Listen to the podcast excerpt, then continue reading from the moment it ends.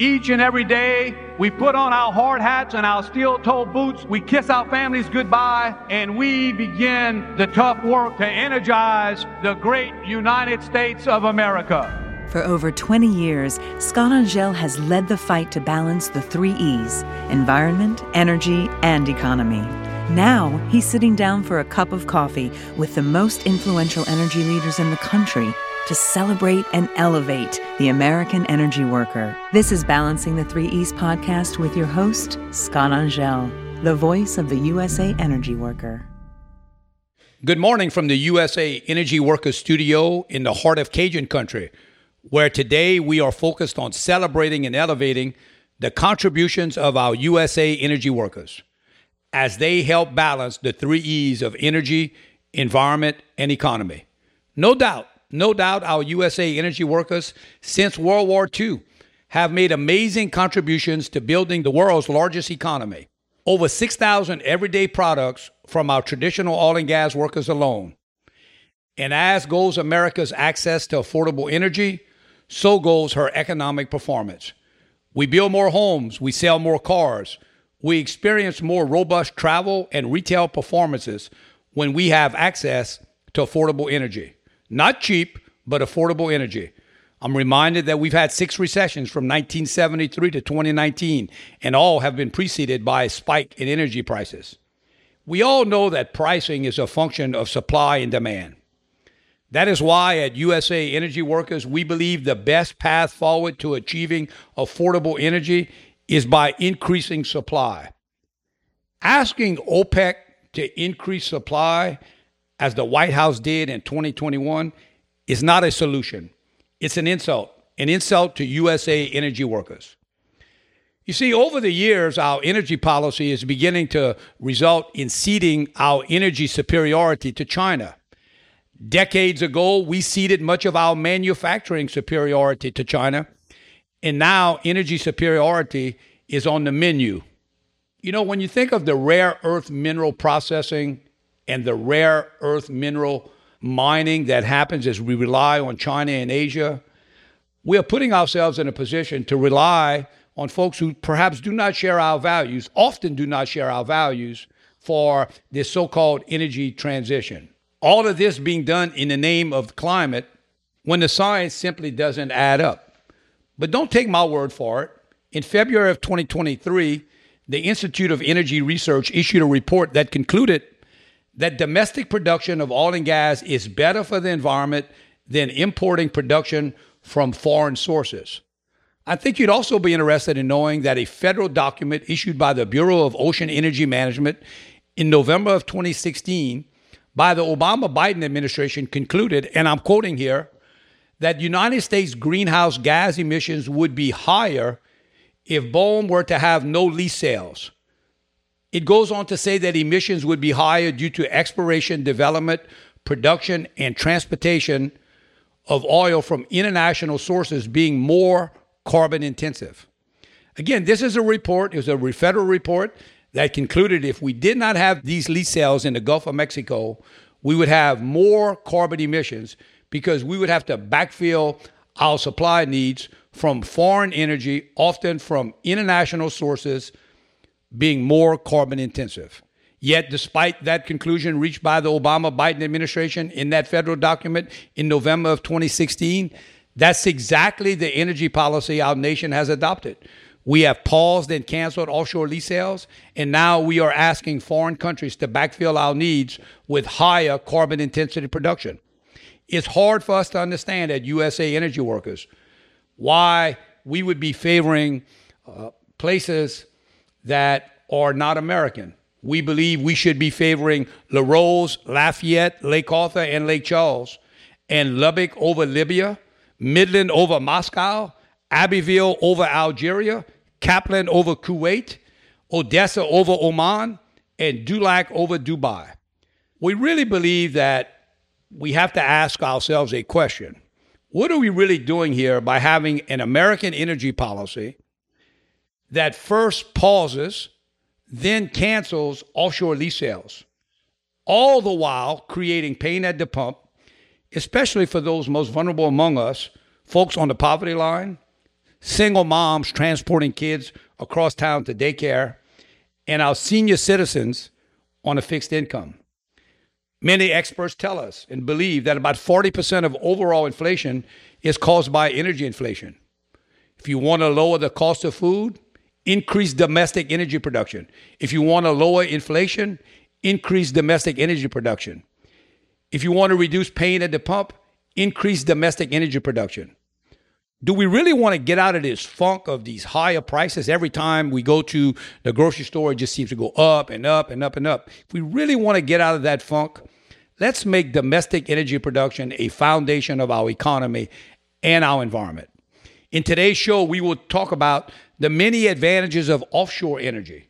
Offshore energy we have embraced for over five decades between 13 different United States presidents of different parties. Just to restate that, we have embraced in this country offshore energy for over five decades between 13 different U.S. presidents of different parties. And now that offshore energy is being vilified like no other industry, perhaps since the days of prohibition. The big loser is the energy consumer and the environment. Today's guest on our podcast is the president of the National Ocean Industries Association, doing business under the acronym of NOIA. Erik Milito is the leader of that organization. He's the voice, he's an advocate for the offshore energy industry, and has testified on multiple occasions to the U.S. Congress and appeared on numerous major news outlets regarding energy. I know Erik to be a man of integrity. I've had the opportunity to work with him now for almost 15 years. He has been at the forefront to develop and establish industry programs to enhance safety and environmental performance, including the NOIA ESG network, the Environmental Partnership, and the Center for Offshore Safety. But more than just that, Erik has a history of serving people. From 2000 to 2002, he served as an attorney in the Solicitor's Office of the United States Department of Interior. Very, very important work. He also served on active duty in the United States Army from 1995 to 2000 and in the U.S. Army Reserve from 2000 to 2004 before resigning as at the rank of major. He's received many awards. He is originally from Pennsylvania. He and his wife, Beth, now live in the suburbs of our nation's capital with their four children Will, Helen, Evie, and Jake. Erik, we want to say to you, my friend, good morning and welcome to the USA Energy Worker Podcast. Yeah, thank you so much, Scott. Thank you for having me. And I wanted to personally thank you for your leadership on behalf of the state of Louisiana and the country. I think your listeners should know and, and understand that your work back in 2010 was pivotal in getting our industry back to work so that we can get leasing and permitting back underway. And you were a champion back then, and you continue to be a champion now. And I want to thank you for that. I also want to thank you for your service as the longest serving director of the Bureau of Safety and Environmental Enforcement, balancing the three E's as you talk about all the time. It was great to have somebody leading that bureau uh, and, and, having a focus on energy, environment, and our economy. So thank you for your service and everything you've done. Uh, you've been a champion and a leader, and, and it's it's paid dividends for our country in so many ways. Well, thank you for those kind words, and be sure to give Beth and, and, and the four kids my regards. And uh, I know uh, with young kids, this is, can be a busy, busy time for you guys running around and doing the things that that that families do. But but thank you for not only being a, a great public servant, a great industry leader, but a great family man as well. I believe that that family job is absolutely the most important role that you play. So let's start off by talking about the Gulf of Mexico as a energy producing region. I, am looking to make sure that our listeners across the nation really understand some of the background on the Gulf, maybe some of the production numbers, the history, uh, how does it compete globally, you know, its importance to the U.S. jobs, all those kind of things that we would begin to help define and describe, if you would, the Gulf of Mexico. Why don't you take us through a little bit of that? No, that's that's a great question, and the Gulf of Mexico sometimes goes a bit under the radar, but it is really the backbone of U.S. energy production. It's been a premier producing region for our country for decades. We refer to it as a strategic national energy asset. And we've been producing there, you know, since the 40s. Uh, I think we had a 75th anniversary of that Kerr-McGee well that was the first one drilled kind of out of sight, miles off the shore, using a converted uh, Navy barge to do some of that work. But we've been producing more than a million barrels of oil a day out of the Gulf of Mexico since 97. And we hit record production, peak production, just before the pandemic in 2019. Uh, and that dipped a little bit during the pandemic, but we're back up close to almost 2 million barrels a day. And very few people out in the public really understand and appreciate that. I think a lot of it's overtaken by places like the Permian and North Dakota and the Eagleford, but this has been a region that's been producing at a high level, reliably, uh, safely, uh, with a low emissions profile uh, that, that you talked about and it, it, has a trajectory to continue doing that for decades. You know, we we commissioned a study with uh, energy and industrial advisory partners, and if if we have the ability to get leases and have the permitting and regulations in place, then that can climb. That can climb to 2.4, 2.5 million barrels a day, and continue to stay, sustain us for a long time. It supports 370,000 jobs. Of course, most of those are along the Gulf Coast. Uh, it's about 100,000 jobs in Louisiana, about 150,000 in, in Texas, 28,000 in Alabama, and 20,000 in Mississippi. So the Gulf Coast is the key region. Of course, the backyard of the Gulf of Mexico is, is Louisiana, Port Fourchon, and, and that area, as NOIA, our member companies, are dotted throughout uh, Louisiana.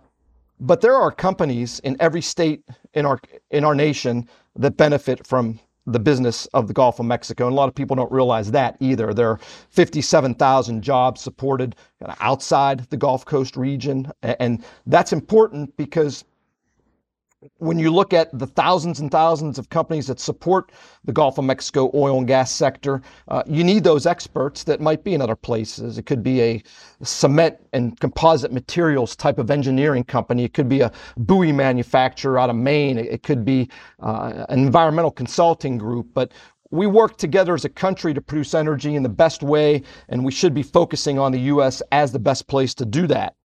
Uh, so we got the jobs, we, we got the energy security, and we also have funding that comes from the Gulf of Mexico. Uh, it is the one of the largest sources of revenue to the federal government outside of tax collections.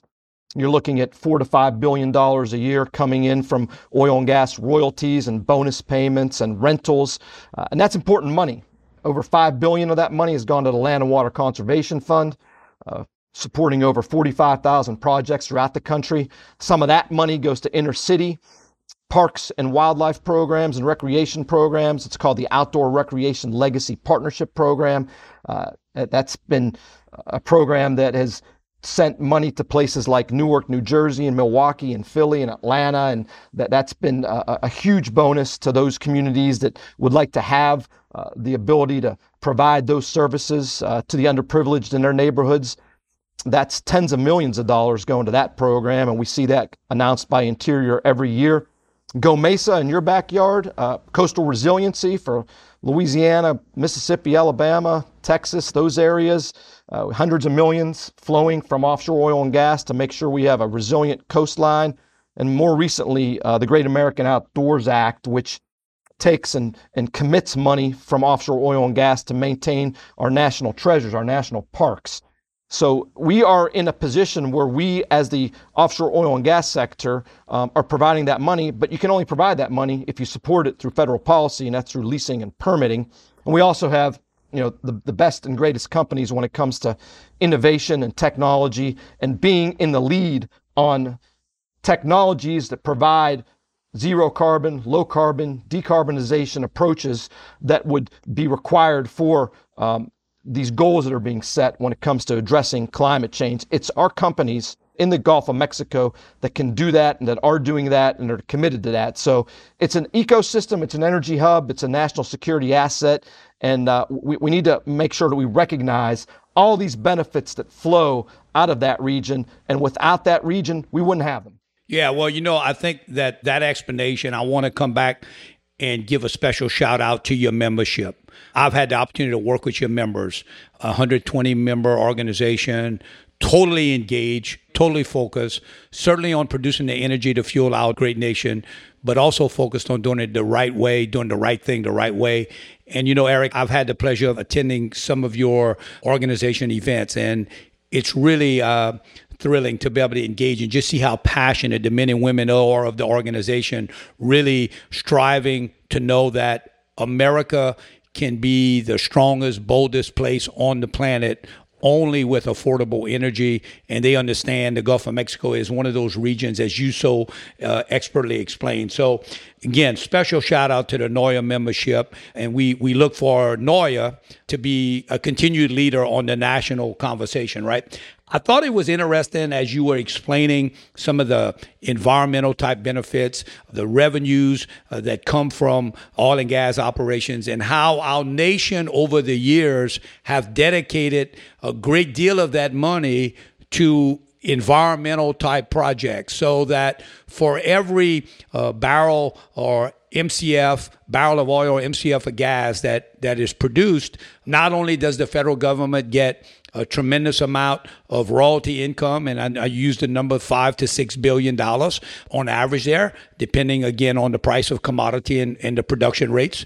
2019, I know was incredible. 2020 kind of took a hit because of COVID, but that number's starting to bounce back. It could bounce back even further. I would share with our our listeners if we had federal policy that would really motivate folks because right now it's kind of scary when you read all of the things that are coming out of our nation's capital and you're looking at a 40 year investment whether or not the things that are coming out of washington are going to have this chilling impact because at the end of the day capital goes where capital is treated well. But I'm so excited about the fact that you mentioned the whole environmental piece, the the parks, the national parks, uh, the Land and Water Conservation Act. This is really stuff that not only impacts the things that you would typically see, but you talked about some of the inner city uh, examples. And I think when we think of Land and Water Conservation Act, we may not be thinking in areas where we're talking about maybe a neighborhood park or something like that, where we're investing those kind of monies for children and playgrounds. So in a lot of ways, not only is the offshore industry producing the energy to help fuel this country, but also doing it in a way that provides a revenue to fund some very, very important things that actually make life better for all. So I want, I want to thank you for that. Again, when we think of the Gulf, right, and certainly traditionally the Gulf of Mexico has been this oil and gas sector, this this place where I think right now the last time I, I looked at was about 13 percent of the oil that comes out of America comes from the Gulf of Mexico. But also, in addition to that, I think we believe, uh, you and I, Erik, believe that the Gulf of Mexico is not a one trick pony, that there are other energy opportunities there as we move into more technologies and innovation, whether it's uh, hydrogen, whether it's wind, whether it's some of the carbon capture and sequestration. Tell us a little bit about what you see as an innovation hub for the Gulf. That's a great point, Scott. The Gulf of Mexico really is an energy hub. When you think about the expertise that's all along that coastline, we've got universities, we've got the infrastructure in place through the facilities, through the pipelines, through uh, the, the projects that are in place, but also through the human capital that we have uh, throughout that region, the engineering expertise and just the know-how and, and the will to get it done. But if you look at the the whole region of the Gulf of Mexico, it's an area we've been developing and working in for decades, and that means that we know a lot about it.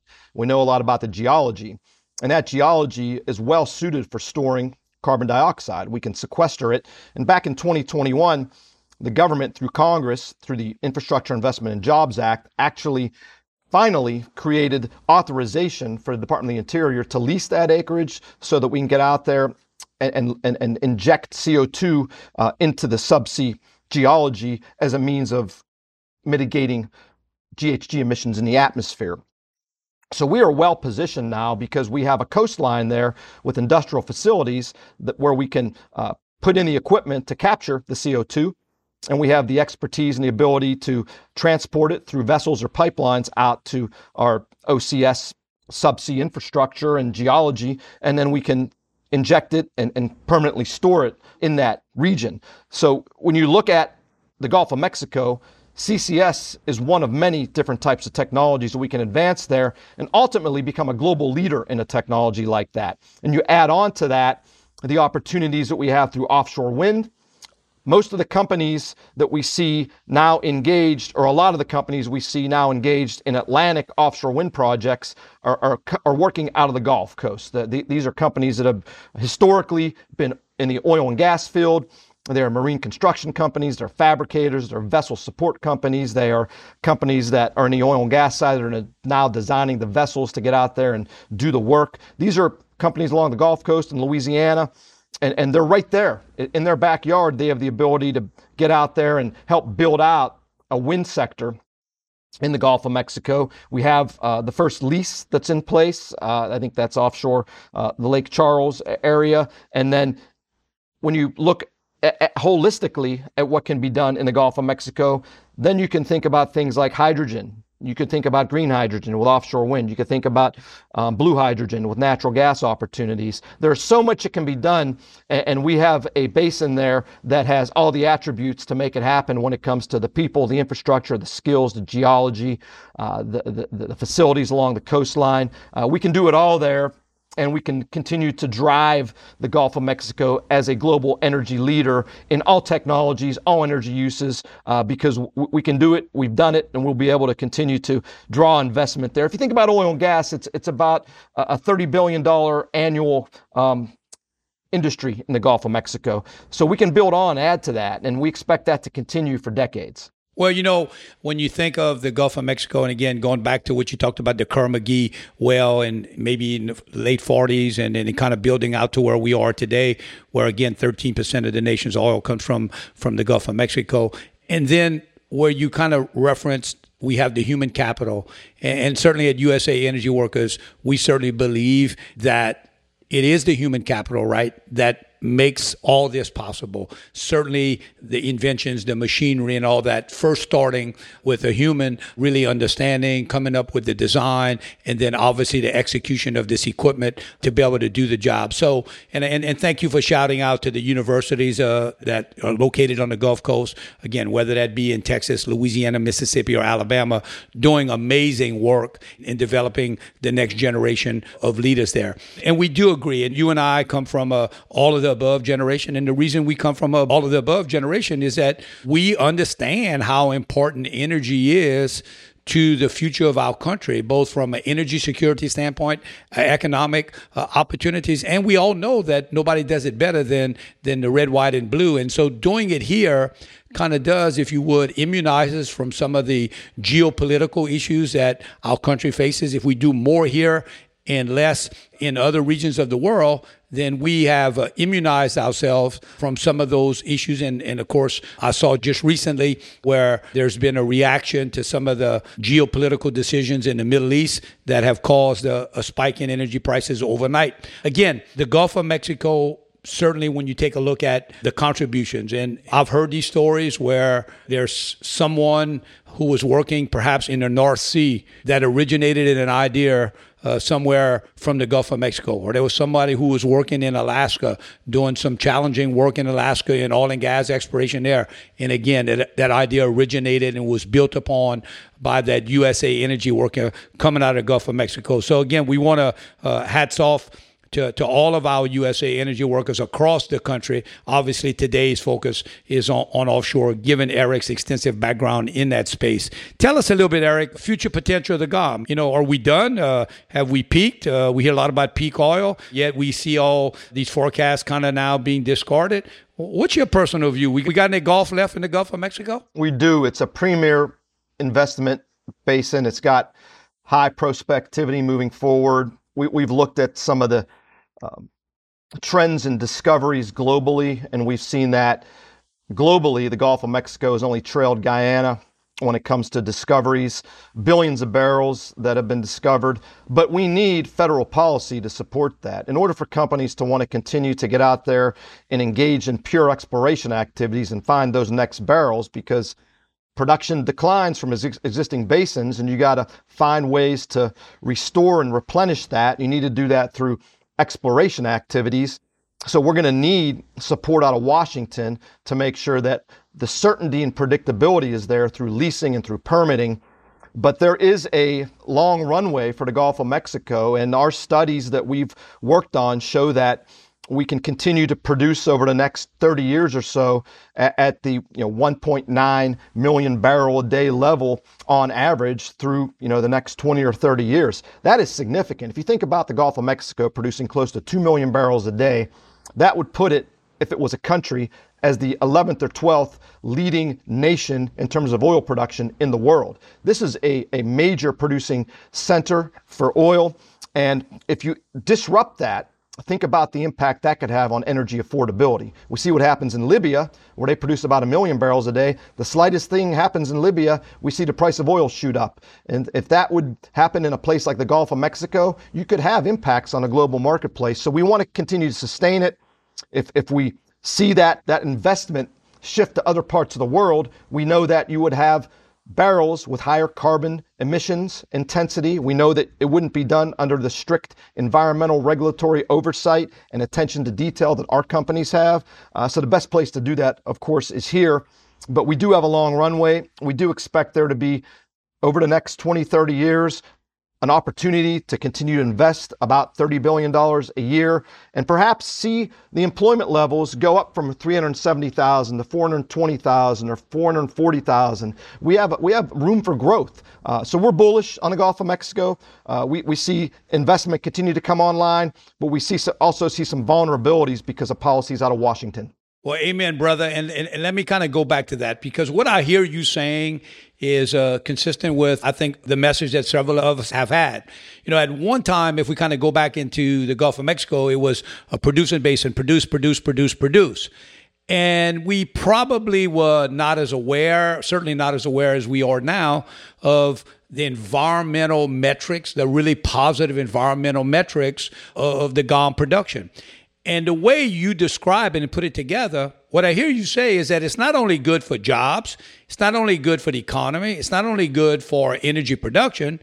What I hear you say is also better to get that barrel produced here in the Gulf of Mexico than from perhaps a foreign source that has more carbon intensity production. So, in a way, is it accurate to conclude, Erik, that what's good for the economy when it comes to Gulf of Mexico production is also good for the environment? Absolutely. And we looked at that statement by BOEM back in, I guess that was a 26, 2016 timeframe. 20, 2016. When, when yes, they, when they said that not having lease sales, you'd have higher emissions. But we went, we went to task. We, we heard some questions being raised about that by some officials in the current administration. So we went to work and, and we worked with ICF International and they did a study last year that compared the carbon intensity per barrel of Gulf of Mexico production and U.S. production to the rest of the world. They looked at and created a profile of a barrel of oil from 103 countries. And what it showed is that a, a U.S. barrel, just coming from the United States, putting the Gulf of Mexico aside, has 23% lower um, carbon emissions per barrel than the average foreign barrel of oil. In Gulf of Mexico, has 46% lower carbon emission intensity than the average foreign barrel. So, right there, we have a strong data set where they created a study that makes it apples to apples, looking at all the different factors and all the different ways you could have GHG emissions during operations. And if you think about that, when globally there's 100 million barrels being produced every day, every one of those barrels being produced outside the U.S. could have a pretty significant impact on the amount when, when you look at the amount of GHGs that are increasing over what we could have if we did it here in the U.S. and if we did it here, particularly in the Gulf of Mexico. The GOM stands out. It's been not just ICF through a NOIA sponsored study. It's been through McKinsey. It's been through um, Rystad. It's been through Wood Mackenzie, all these groups have come out and said the same thing. And it's well recognized that when you produce energy from the offshore region, you're going to get scale, you're going to get efficiency, you're going to get lower methane, and you're going to get overall operations with lower greenhouse gas emissions from that operation. So the two metrics that the experts tell us that drive climate change are CO2 and, of course, uh, methane. And in, in both of those metrics, I'm aware uh, the, the, Gulf is is you know actually superior, uh, number two on the planet when it comes to carbon intensity, and among the best when it comes to uh, the percentage of methane that is flared vented uh, when compared to the volume of produced gas. I think that's 1.25 percent. So really, really, really incredible metric. So, so Erik, if if we've you know several have joined in and have uh, provided reports and research and made these conclusions, and it's not debatable.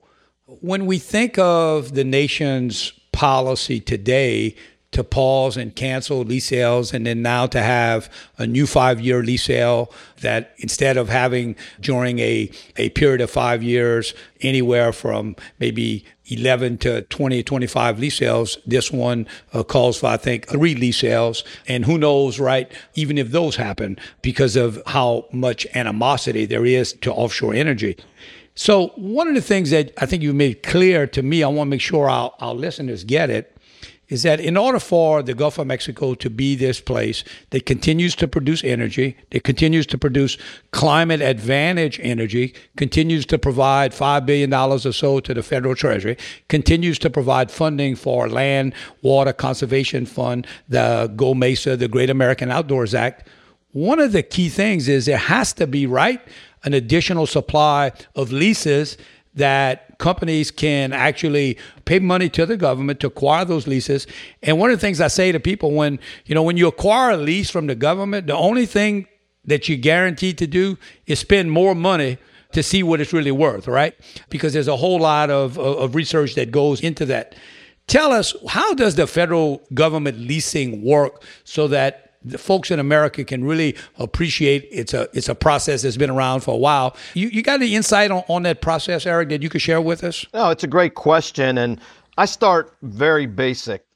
When it comes to energy, if you want to produce it, you need acreage. You need you need acreage to go out there and find it and develop it and produce it. That's whether it's wind, solar, if you're mining, oil and gas, you need acreage. And in order to get acreage for oil and gas in the offshore, they need to have lease sales. A lease sale basically puts out the, the blocks that are three mile by three mile, 5,760 acres, I think they are. And, and when you go to a lease sale and you're able to get one because you're the top bidder for that acreage, you get the right to explore on that acreage for you know, five to 10 years. And you have to pay for it up front. You got to pay for it while you have it. You got to pay more based on royalties if you start producing energy. So we need the ability to lease so that we can find new energy sources, find additional supplies of oil and gas, and then ultimately produce it and get it to market so that the American consumer has U.S. produced oil and gas supplies. Uh, they can go through the refineries to make them into all the products that we use every day, uh, petrochemical plants, um, natural gas for everything we use. Uh, we, we need that process. After you get a lease, you need permitting. Uh, fortunately, we had a, a, a, lawsuit filed by our friends uh, throughout the vessel community, uh, the OMSA type companies in Louisiana, uh, when there was a permitting uh, moratorium, a per- permitorium put in place. And the court ruled that you, know, you can't do that. Under these contracts, you have a right to be able to get out there and explore for and develop the leases. So the administ- this current administration ha- has generally not blocked permitting because the courts have been on industry side that you just can't do that. It's arbitrary. You can't do that. And then you need a regulatory framework that's in place that allows you to do that. You can't have things like some arbitrary decision saying you, you can't produce because um, we, we think that there might be a species in this area. That's something that happened last year. Or you can't arbitrarily stop the, the, the, water permits the EPA puts out there. That's something that happened last year. There's things that can happen on the regulatory side where you can disrupt the ability of companies to operate. But first and foremost, you need acreage, you need lease sales. The way they do lease sales uh, out of the Outer Continental Shelf Lands Act is it requires there to be a schedule of lease sales through a leasing program that covers five years. We had one that went from 2017 to 2022, and then it ended without this administration following it up as it was required to do with the 2022 to 2027 program. Instead, they delayed and they put one out that starts um, in 2024, um, where we are now, goes through 2029, and it only has three lease sales in that. You go back to the 90s with uh, Bush 1, 20 lease sales, uh, Clinton, about 20 lease sales. Uh, Bush 2, you had you know 20 about 20 lease sales. Um, Obama, you had 15 and then 11 lease sales. Uh, and, then now we're looking at three. So you see the trajectory we've gone on. Uh, and, and, all that leads to uncertainty and unpredictability when you tie that to the regulatory actions. And these companies have to commit, find and commit billions of dollars to these projects. So these, these this money, this capital that these companies are trying to find and commit is, is also money that could shift to other parts of the world. It doesn't necessarily have to go to the Gulf of Mexico. The oil will be produced. We want to produce it here. Our companies want to invest here, but it's now vulnerable because these uncertainties on the leasing and regulatory side through this administration, uh, and that uncertainty is is is creating a pause in the minds of the investors and in our companies where they have to decide do we want to do it here for the long term or, or should we look at other parts of the world we're, we're confident and hopeful that we'll be able to continue to, to, to do it here because we do have the established industry and long term, historically, we've had the stability uh, that we need, but uh, there is that uncertainty that, that we don't like to see. Well, you know, I want to come back to the statement for our listeners to really kind of hear this.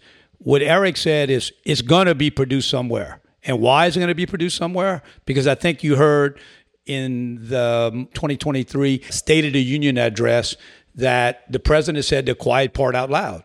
He said, we are going to need oil for the next decade and I think and beyond. And so it's going to be produced. Why not produce it where there is the lower carbon intensity opportunities. There's opportunities to fund the government. There's opportunities to fund land and water conservation funds, create local jobs, and and again have the red, white, and blue doing it. And and Erik, one of the things that I, I think that I've used to kind of compare this whole uh, new leasing is is a recent example that I think most Americans can relate to. So in 2020, we saw what happened after COVID or during COVID, I should say, with the automobile dealers, car lots just really, really drying up.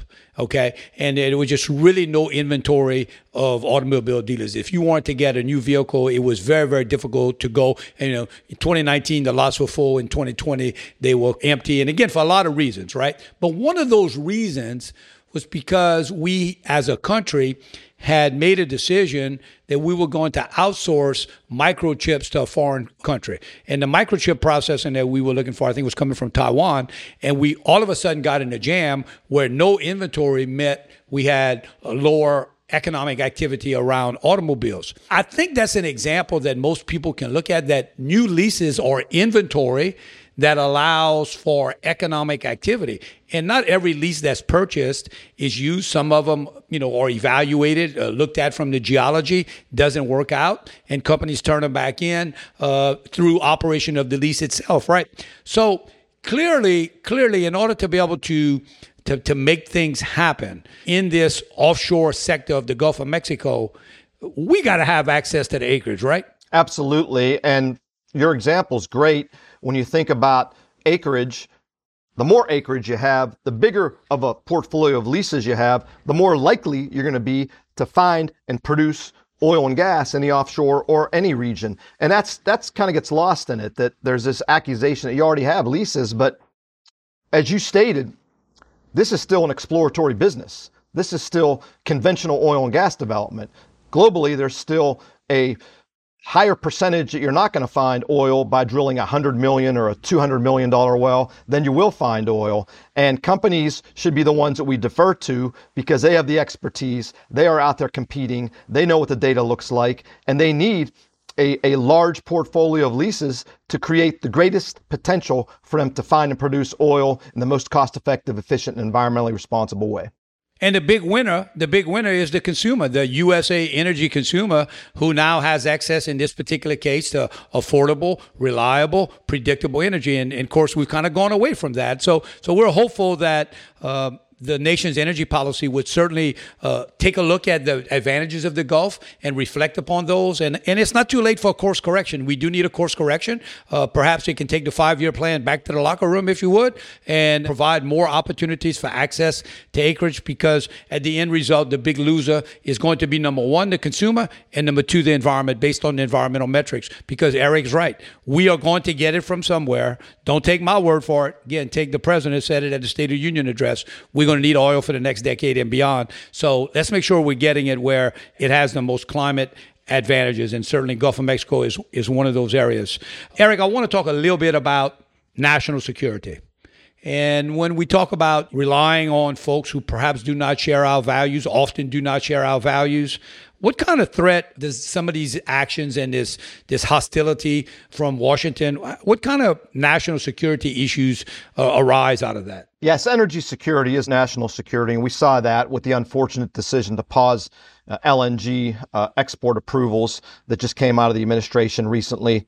That's a great example where I, in my prior job 10 years ago or so, uh, I worked with a group called LNG Allies, and they were put together to help uh, create a partnership, a, a collaborative effort between uh, Eastern and Central European countries who don't have energy security like we do and who want U.S. energy supplies, both natural gas and, and oil. And they need it so that they can um, counter the geopolitical tool that is used by Vladimir Putin uh, against them uh, in, in the Eastern European region. That's just an example I throw out there where we need policies that recognize that our ability to produce energy here means that we're less reliant on foreign suppliers, but also means our allies have an additional supplier through the U.S. to make them more energy secure uh, in their own backyard this cannot be uh, emphasized enough, this point. Uh, it, it, really is something that gets back to not only what happens here in the U.S., but to our allies, but a- as we've seen over the past couple of years with what's happening in the Middle East, with what's happening in the Ukrainian and Russian conflict, that our own military personnel are, are often called upon to get out there and help police the world and, and make sure that we're exercising our power as an energy superpower and a military superpower to make sure that the world you know, has the opportunity to have stability and peace in these regions where energy is used geopolitically in a negative way against people in their own backyards, where they see that as a threat constantly. So energy is national security. Producing more energy here helps us, helps our allies, and we, we got to make sure that we maintain that as a priority in a policy discussion. You know, one of the things I recently saw, Erik, was some of the pushback or reversal of some of the whole kind of LNG public policy coming out of D.C. And one of the things, again, I like to share with our listeners is that on the strength of our farmers, on the work ethic of our farmers, we have fed the world. We have an opportunity on the strength of our oil and gas workers to help fuel the world. That LNG is one of those uh, opportunities. Feeding the world and fueling the world gives us more energy security, gives us more national security, makes the world safer, gives us an opportunity to export our values, uh, freedoms of religions, freedoms of the press, freedoms of assembly, all those things when folks are not tied to unfavorable regimes for their energy supply. Because at the end of the day, folks got to have energy, and we have an ability, we believe, to provide it to them with the environmental and climate advantages. I want to thank you, Erik. Certainly uh, want to say to you again, appreciate the work that you've done. I want to give you an opportunity to close and, and make sure that, that you can get us that NOIA website where people can visit you all to see the great work that you're doing. And, and what I, one of the things I really love about you guys is when you kind of stumble on to something or you're digging and you find something, you put your money where your mouth is and you say, let's go get it studied and let's kind of put some some real strong intel around it. It's not emotion. Y'all lead with facts and do a really really good job. So again, I want to give you an opportunity to to close and I want to thank you again for being with us. I want to thank you for having me. It, it's a great job being able to represent offshore energy sector. Uh, as you're well aware, that means we're representing the workers that you represent, USA Energy workers uh, throughout the Gulf Coast and in Louisiana. I was down in New Orleans uh, just this week, uh, doing some good work, trying to make sure that we're uh, working together to create policies and make the best sense um, for our nation. Now, I will tell you that NOIA is still fighting. You know, we, we have had some success when it comes to getting legislation passed. We work closely with Senator Manchin, who's the chairman of the Senate Energy and Natural Resources Committee. After those lease sales were canceled by this administration, and after lease sale 257 was thrown out by the courts, Senator Manchin, you know, we worked with him, and he made sure that in the legislation that passed, that they reinstated lease sale 257, and that they put in requirements that lease sale 259 and 261 uh, needed to be held, and they were held, and they were successful lease sales, and that kind of put us in a position where we weren't going to have to wait years and years, which we may have to do but we're continuing to do that. And another thing that happened that was interesting is that Senator Manchin created a bit of a link between offshore oil and gas and offshore wind. In order to have an offshore wind uh, lease sale go forward and to issue those wind leases, the federal government, through the Department of the Interior, must first have a offshore oil and gas lease sale. And the reason why this administration included three offshore oil and gas lease sales in this plan is because they need to in order to do the offshore wind lease sales. So we worked on a lot of that. We didn't come up with the idea of linking those two together, but we did push Senator Manchin to try to include mandatory oil and gas and mandatory wind lease sales. But we're not done because there's still a gap. There's still um, some some opportunities that we think need to be put back into play for our industry to invest. So we're working hard. We're working with both sides of the aisle. We are not a, a Republican or a Democratic organization. We look at our issues in a nonpartisan way so that we're representing uh, our industry the best way we can. But then we, we do our outreach and advocacy in a bipartisan way. And we're here in Washington representing the industry. Uh, if you're interested and you're not a member, look at our website, uh, noia.org. Follow us on LinkedIn, on on um, social media. We're out there having a conversation, make sure we're getting the good word out. We're telling the good story. We have a good story to tell. Um, it's great that we have Scott as a leader, as a champion of the industry. He's telling the story. We just all need to work together to make sure that the public is aware of how great this industry is and, and how it is just absurd uh, that we would transfer all these benefits and all this strategic advantage we have to other parts of the world. Let's keep it here. Let's keep it in the Gulf of Mexico. Let's keep it in Louisiana, and let's charge ahead to make sure we do that together. Well, that's great. And uh, the only thing I can say after that is hallelujah. So I appreciate you, my friend. Great job. And we look forward to seeing you again as we are consistently elevating and celebrating the USA Energy Worker here. We would invite all of our listeners to visit usaenergyworkers.com. There's a nonpartisan petition there designed to petition our leaders across the country at all levels to work together to fashion sensible energy policy. And at the same time, when doing so, always remember the traditional oil and gas workers in that, given the advantages that we all know and we've talked about today. So thank you, Erik. Appreciate it. Looking forward to catching up with you soon. Thank you, Scott. Appreciate it. This has been Balancing the Three E's podcast with your host, Scott Angelle, the voice of the USA Energy Worker, a production of the Oil and Gas Global Network. For more episodes or to find out more, visit us online at oggn.com.